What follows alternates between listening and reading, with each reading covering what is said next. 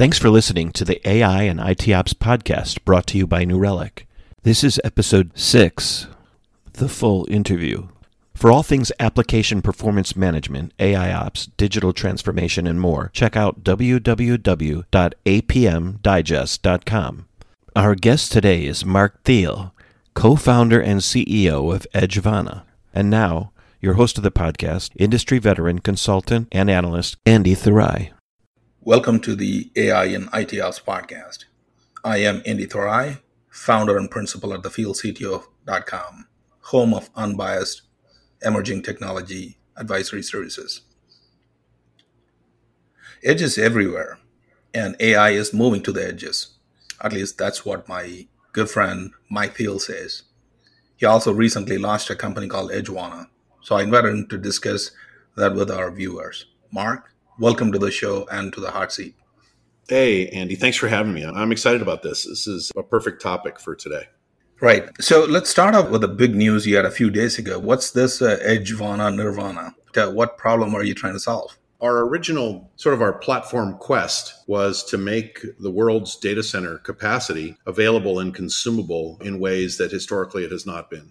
So when you think about the colocation facilities around the world, there are somewhere in the neighborhood of 8,000 of them, not including data center equivalents that might be considered more edge like, maybe something like a central office or something at the base of a tower or something. But for traditional co-location data centers that generally speaking measure in a megawatt to a couple of hundred megawatts for the very largest of the campuses there are around 8000 in the world and if you remove the largest providers from that 8000 there are still about 6500 when you think about uh, what companies are doing today with business or digital transformation uh, focus on edge getting better access to the customer and certainly globalization, you really don't have any choice but to think about your partners in almost any space from the perspective of how can they support you globally.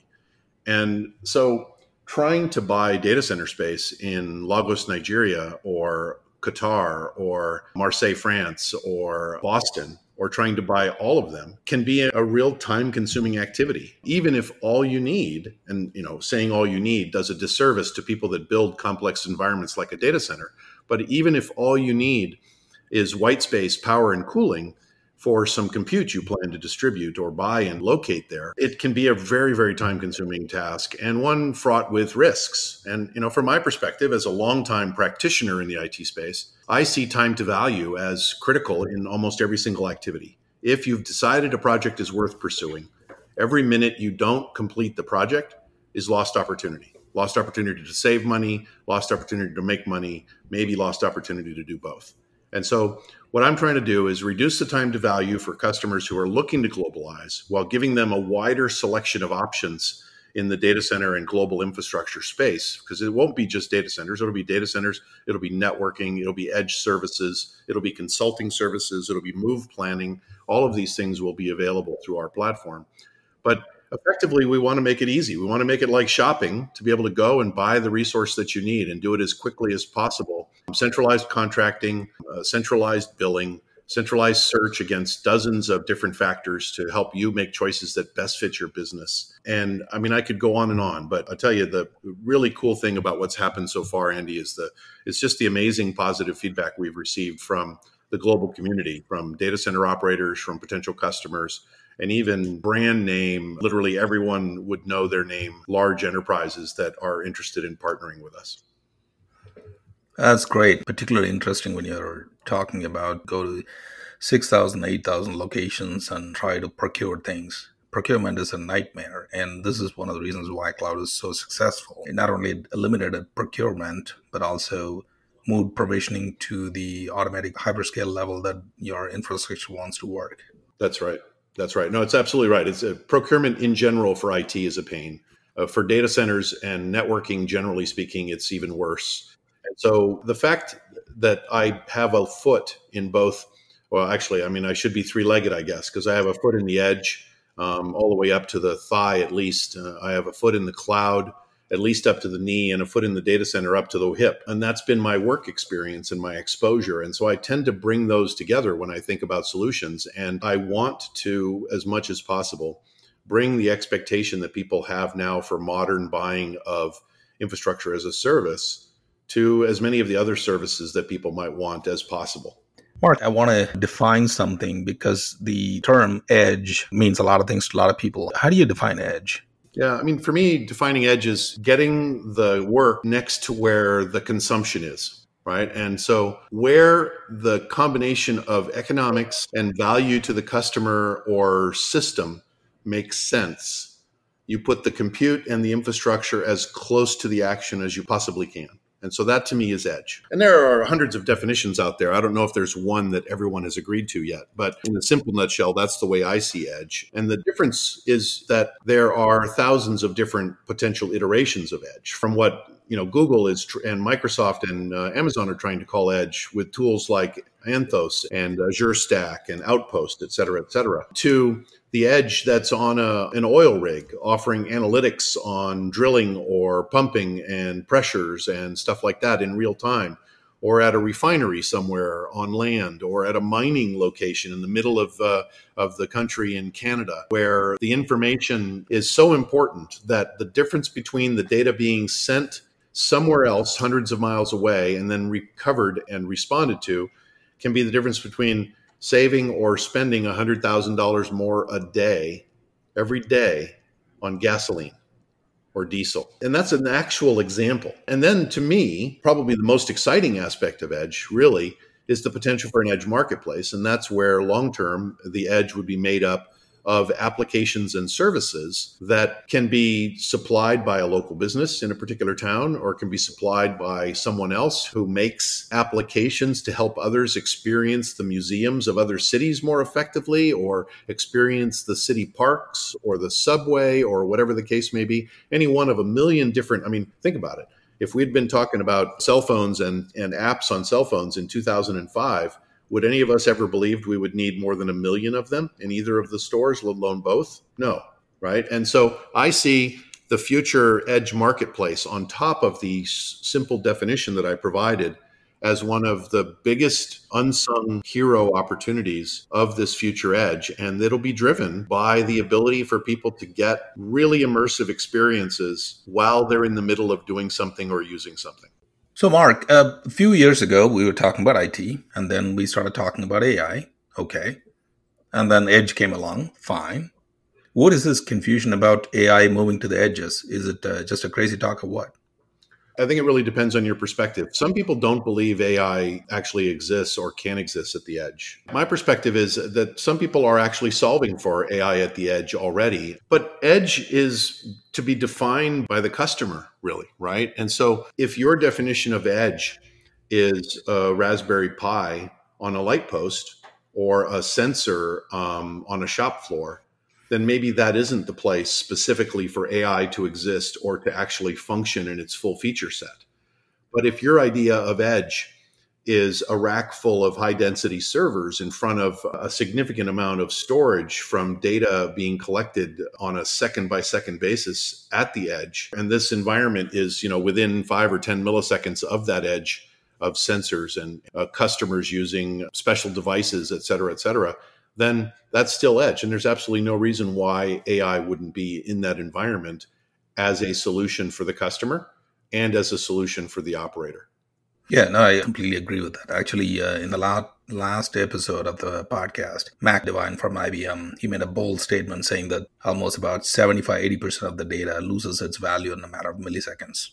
No, it's, it's absolutely true. And, you know, if you and I had had this conversation in my earlier days of Edge, which was, you know, 2015, 2016 timeframe, I would have said latency, latency, latency, latency. And to some degree, latency is still the king relative to speaking about edge deployments what's really interesting, I believe, is to your point about data and the validity of data, is that you have two things driving the value of the edge. And beyond the fact that you get better access to customers and you get better access to solving problems in, in environments and in manufacturing, all those things are true. But from an output from edge standpoint, your big value is collect as much data as possible and provide as quickly as possible workable or usable results from that data. So that goes to your point about well, how much of that data is actually useful? I would agree that 75% or more of it is lost in value if you don't use it right then. It's also true that an even higher percentage gets lost if you don't use it for days or hours. And so you're getting down to the point where, you know, you may only have 5% data value. And when you combine that with the idea that you're then paying extra to put it on some high bandwidth connection to centralize it somewhere because you're not doing it at the edge, you're magnifying the impact of negativity, both from a customer performance standpoint, because you're giving them an application that now has poorer performance, and you're getting less value from the data that you're paying more to centralize. So, in real terms, my perspective is based on network design, based, based on infrastructure design and usage characteristics. In many cases, people will be- benefit from latency at the edge, not because they need latency improvement, but because the best way to solve the problem is to have the data as close to the problem space as possible. That's a key, you know, solving the problem using the data that's closest to the problem space as possible. I agree. Right. Uh, so I keep hearing about this uh, lowering the barriers to entry or or breaking assumptions or things like that. You keep saying when it comes to the edge uh, concept. Is it is, is it more like a? Do you ever watch that Saturday Night Live skit called "Lowered Expectations"? Is it something like that, or is there a real meaning to it? it's a markism, maybe, uh, and lowered barriers to entry is not truly a markism, but in this case, uh, I'll claim it as a markism in the sense that I put importance to it. It doesn't necessarily mean that everybody else will. But when I speak about lowering the barrier to entry from a really big picture perspective, I see IT from the fantastical eyes of a five year old, which is why I love being in IT. And so when I say I see it from the eyes of a, of the, of a five year old, oftentimes I see all of the solutions, well, not all of them, but many of the solutions that are waiting to happen, but can't, not because they wouldn't be useful, not because someone wouldn't benefit from them, but because realistically, the tech isn't available to support or the or the volume of access one of those two or both are not available to support a monetarily successful implementation of the tech so to put that in other words it costs the average pharmaceutical company 800 million to a billion to bring a drug to market so in order to bring a drug to market they already have to decide that it's a blockbuster drug meaning it's going to be somewhere between 700 and a billion dollars a year or more in revenue or it never comes. So if you're in one of those disease categories where it only affects 100,000 people around the world over the course of a year, it's unlikely that your medical cure from a pharmaceutical standpoint will ever be developed because even though the opportunity is there, even though the life saving, the life changing opportunities are all there, the monetary benefit doesn't make sense. And technology and technology deployment is exactly the same. So, in theory, everything we love about the internet was waiting to happen in 1989, just like it was in 1999. But in 1999, the lowered barriers to entry were more people had access to reasonably priced internet at home, more people had devices that actually used internet services while they were mobile, laptops and things like Palms and stuff like that. And so you created a market, and that lowered the barrier to entry for other people to enter the market and create a value driven economy and marketplace that just attracted more people who could enter because, again, their barriers to entry were lowered. And so for me, I see edge development and the development of the edge marketplace in general, what I like to call the edge marketplace, as an opportunity waiting to happen. And its problem is that the vast majority of the opportunities facing the edge right now, I believe, are waiting to happen no differently than the App Store for Apple or the Android Store for Google were waiting to happen.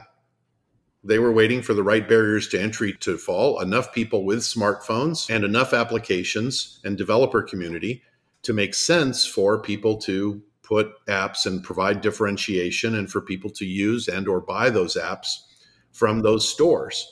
And i see the marketplace for edge as being very similar. So why is it similar is similar in the sense that if those apps are small in value per person, then it's really hard for any one company to deploy that app around the world on their own. And what I'm trying to do is, for all intents and purposes, find a way to help lower that barrier to entry to help develop that market more quickly by making resources that are really already there more consumable, more effectively at better prices. Okay, fine. But how was this new concept of edge, given that we just went through the IoT wave not too long ago, is developing and fitting with the enterprise IT infrastructure? I don't want to argue with you, Andy, because we're friends, but I wouldn't say that we've gone through the IoT wave. Right. I, th- I think we're we haven't even gone up six inches on the back of a 30 foot wave. So we've still got a long way to go to crest on the IoT wave, as it were. From my perspective, the opportunity for IT and for infrastructure at the edge is in two big categories, twofold. One is infrastructure that is meant to support applications and user experience delivered with low latency and better localized analytics to some degree to the problem we were talking about earlier for data. And the distinction I make there is that it might be infrastructure like that looks very similar to the infrastructure that might be found in a Google data center or in a large enterprise data center, but it's deployed at the edge somewhere. And so this is just IT infrastructure deployed, managed more effectively to provide distinct and improved more engaging customer experiences, among other things, or solving for problems where a manufacturer has uh, partners and the partner information has to be kept off site, uh, but has, still has to be local and low latency, et cetera, et cetera. Lots of and lots of, of different options there. Where the other part of Edge is from an infrastructure standpoint, and then it it goes back to what kind of tools do you use from an IT perspective to support it? Are all the different sensors, camera sensors, car sensors, uh, cameras in cars, LiDAR in cars, devices on your wrist for your medical care, uh, robotic hospital equipment. The list goes on and on to cover any one of a million different options from smart buildings to smart homes to smart parking lots, et cetera, et cetera. And so that infrastructure is made up by and large of individual devices or pools of devices that solve for a problem at the edge. What happens behind it, though, is where some of the real opportunity is for many of these environments because historically it's not that we couldn't have put devices in a hotel or in an event center. To pick let's pick something. Let's pick the event center in austin texas. And people have come from around the country to go to an event about edge and they're in the building and when they walk into the building their phone lights up with a 3D equivalent map that tells them all the things that they're interested in, where they're standing in the building at the moment relative to the conference, from classrooms to the next talking session to booths from interesting vendors, et cetera, et cetera. And it even tells you are there people in the booth? Oh, there's some people that I tagged who are friends who are going to be here. I wanted to catch up with them. Uh, you know, and how does this apply to my schedule? All of that data is valuable right then and there. It's not valuable a day later. It's not valuable next year. It's valuable right then and there. That experience is valuable from a performance standpoint. So, why would you take that data, delay the opportunity to provide a really good experience to the customer by sending the data somewhere else over a high priced, you know, backhaul bandwidth, only to know that 99% of that data is data you'll never use again, right? So for me, that combination of sensors and devices in that building supported by high value edge infrastructure on the ICT side, things like servers and network device and storage devices, et cetera, et cetera, are kind of the second portion of this edge infrastructure at scale. The AI and IT Ops podcast will be back shortly. I'm Pete Golden, the publisher of APM Digest and I just want to take a break for a minute to talk to you about New Relic, the sponsor that brought you this podcast today. New Relic has done something a little out there. They reworked everything. See, they've been actually listening when people talk about blind spots or being stuck with a dozen different tools or getting hit with hidden costs. First, they went open source, making it so you can actually instrument what you need. Then they made it so you can monitor your whole stack in one place, including serverless. You can use telemetry data from any source for ridiculously cheap, and there's one UI with all your tools. And they completely change their pricing so you can easily predict it. This is advantageous because who has time to troubleshoot their bill? Best of all, there's a free tier with one user and 100 gigabytes per month, totally free, so you can really make sure it works before you pay a dime. New Relic is definitely worth another look. Check it out at newrelic.com. Observability made simple. And now back to the podcast. So, what happens, Mark, is when you have the edge proliferation into the IT mix, the operations becomes very complex, particularly when you have divergence in both OT and IT. Uh, do you see Edge as an opportunity to help uh, with AI ops, which is trying to solve some of those problems, or do you think it's adding more issues to it? It's a great question. Uh, interestingly enough, I wanted to answer it a different way, but it deserves both answers. The first answer I wanted to say was I don't see Edge helping AI ops. I see AI ops helping Edge. That was my first answer. And I'm happy to expand on that answer. But the second answer so when you think about Edge and you go back to your point about breaking assumptions and lowering barriers to entry, this is a great segue, I believe, is that if I want to deploy and I'm debating the, the cost of something, that consideration, how I think about how I'm going to deploy and what assumptions I carry there are likely going to determine whether I think that there's a successful opportunity or not to deploy at the edge, right? I'm going to look at it, I'm going to go, okay, it's going to cost me this many people, it's going to cost me this much hardware, it's going to cost me this much networking, it's going to take this much time, this much due diligence, yada, yada, yada, all that stuff. And so I'm going to say it's not going to be worth it. I'm not going to do it. So that's why I say you need to break assumptions. And so where do I where does Mark mean breaking assumptions? Well, it could be almost anything, right? In 2005, I was and among other people, wasn't just me, but certainly I was among the few in the data center market that were advocating for outside air to cool help cool data centers. I was advocating for getting rid of the raised floor because pushing air through the subfloor and then attempting to push it up, which is counterintuitive to thermodynamics, didn't make sense. So challenging assumptions again challenging those assumptions for fun isn't the point. Challenging those assumptions because doing it another way is both more sustainable and more cost effective is what's important. And so when I think about pulling out to the edge, I don't think about how do I take the rubber band that's around my current infrastructure and stretch it out over Austin, Texas. I think in the worst case scenario, I've got no people. I can't afford any people. I can't afford somebody to go out and check it, even if it's a contractor on a weekly basis. If something fails in it, I have to be able to leave it there and pick it up a week later. So, how do I solve for those things? Well, one of the ways you might solve for that is to build a server environment that doesn't require any cooling. And you can do that. And it doesn't have to be NEBS compliant. You can build servers today using available technology from companies like Forced Physics, as a, as a perfect example, or you could do something liquid cooled, a little bit harder to set up, but has some of the same long term effects, and build an environment that has almost no moving parts. So not only are you using less power, so you're taking more advantage of a limited space in many cases at the edge, so that you can get more equipment into it because you're using the power more efficiently, but you've got fewer moving parts because you don't even have airflow tools in the servers, so you don't have fans using anywhere from 7 to 25% of power in a server you don't have vibration from those fans. You don't have to repair those fans. You don't have air conditioning units that you have to repair or change belts on or come out and clean on a weekly basis or monthly or yearly basis, whatever the case may be. Those are things that you can challenge the assumptions on. You can challenge the assumptions on what type of network to use, where to get that networking from. You can challenge assumptions for how a piece of hardware will get replaced or not get replaced. Like, well, if I can't afford to have a human go to every site I have across North America because I have 100 of them or 200 of them or 2,000 of them, then what if I contracted somebody that happens to be driving by those areas all the time anyway? A local truck driving company or UPS and, and certify them as mechanics on my platform so that if I have a platform device or an entire environment fail, I can literally give them the keys to unplug the one that's there and plug in a new one, turn it on, and certify that it's up and running again.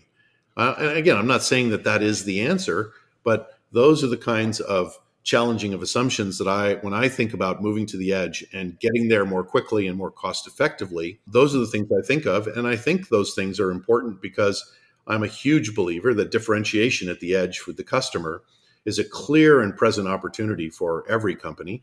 And once some companies do it with apps that work just fine, which is what everybody says today, and they get them at 10 milliseconds or 15 milliseconds instead of 80 or 120 milliseconds, all of a sudden, just fine won't be just fine. And now you've got a competitive advantage. As hard as the AIOps market is, the implementations of uh, AIOps being put to use is, is still very nascent, very initial stages. Why do you think that is? One of the biggest problems that I've faced in advising companies in the sell space for IT infrastructure solutions in general is that the more narrow the focus of the solution, the more likely you are to find the buyer, right?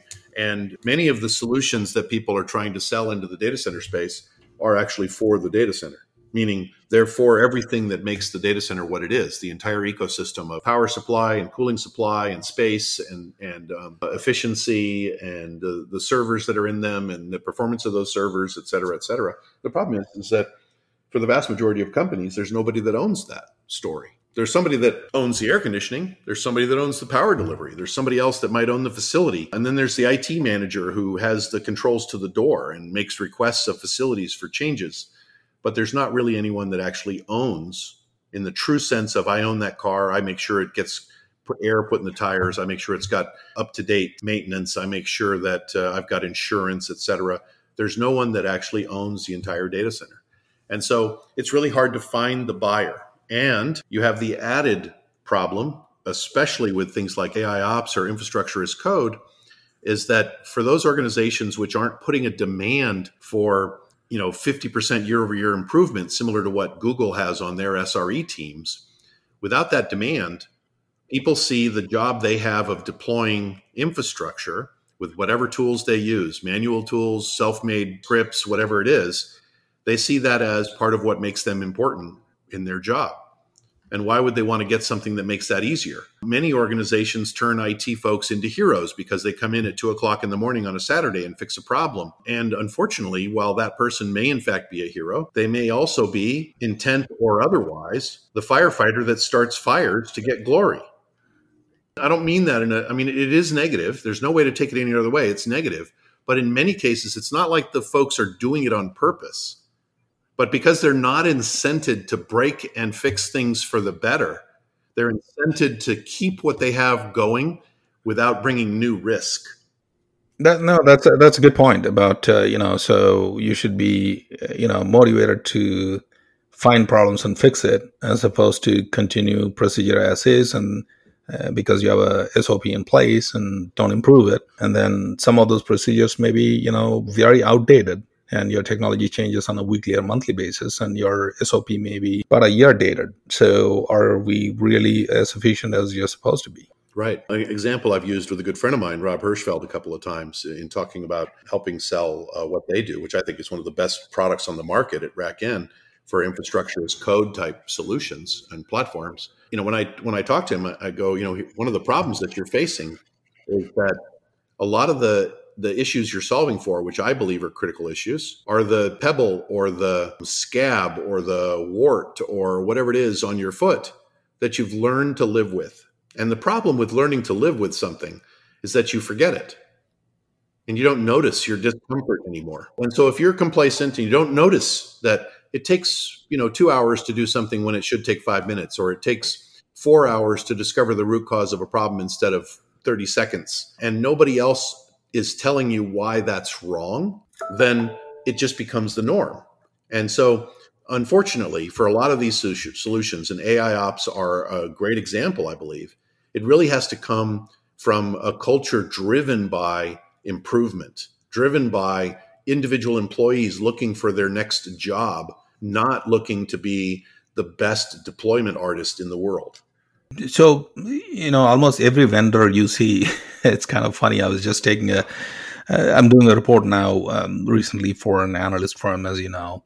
And, uh, you know, I took a account of, you know, how many of the firms that um, our companies, vendors rather, uh, claim themselves to be AI infused, AI enhanced, AI powered, AI assisted. Yep. I'm sure I'm missing about 20 other AI blog terms are we overusing the term AI, especially when it comes to IT operations, or is it really you think it's it's adding a value as it suggests it does? Well, you could be invisible and never talk to, or you could use AI when you're really just a smart decision tool, right? I don't know what the right answer is. Anybody that's ever known me more than a, a day and ever talked about numbers or anything like that knows that I'm conservative. So I have a hard time saying that I'm AI if I'm not, right? But that being said, there are a ton of tremendously valuable decision making tools out there that aren't necessarily true AI that still could bring a large value to an enterprise. In reality, it's what solution does it deliver is what's important rather than whether you believe it's AI, right? And or whether it actually is AI. And to give you a good example, I was on the road a lot and I'd go through the San Jose airport or the San Francisco airport or the Chicago airport and I'd see some stupid advertisement for, you know, your phone system in the cloud or whatever. And it's like, who the hell cares? It doesn't freaking matter that it's in the cloud. What matters is what does it solve for you? Well, that's that's how the cloud powered comes into play, right? You got to use the cloud word somewhere or AI. right? And so, you know, with with AI, unfortunately, the same thing is true. But in the end, I would urge folks that are looking at tools that claim to be AI, not so much about whether they are true AI, but whether they can truly meet the expectations that they suggest are true about the product and how will that help you. And if it'll help you, who gives a crap whether it's an Excel spreadsheet that's super smart? Really doesn't matter to me. All right. So, assuming that we follow this and spend a bunch of money to implement this, how do you think the IT infrastructure will look like given the multi cloud, hybrid cloud, cloud ops, edge expansion scenarios in, say, about five years? Will AI be effective not only for the current, but also for the future IT operations? I'll make a simple statement with a couple of bullets to it. In five years, if you're owning any kind of infrastructure in a scaled distributed environment like you just described, or you could call it a distributed hybrid environment, you know, or any combination of things, anybody that's still owning real infrastructure and delivering services from that, if they're not using AI and something like an infrastructure as code platform, they're they're they're not going to make it.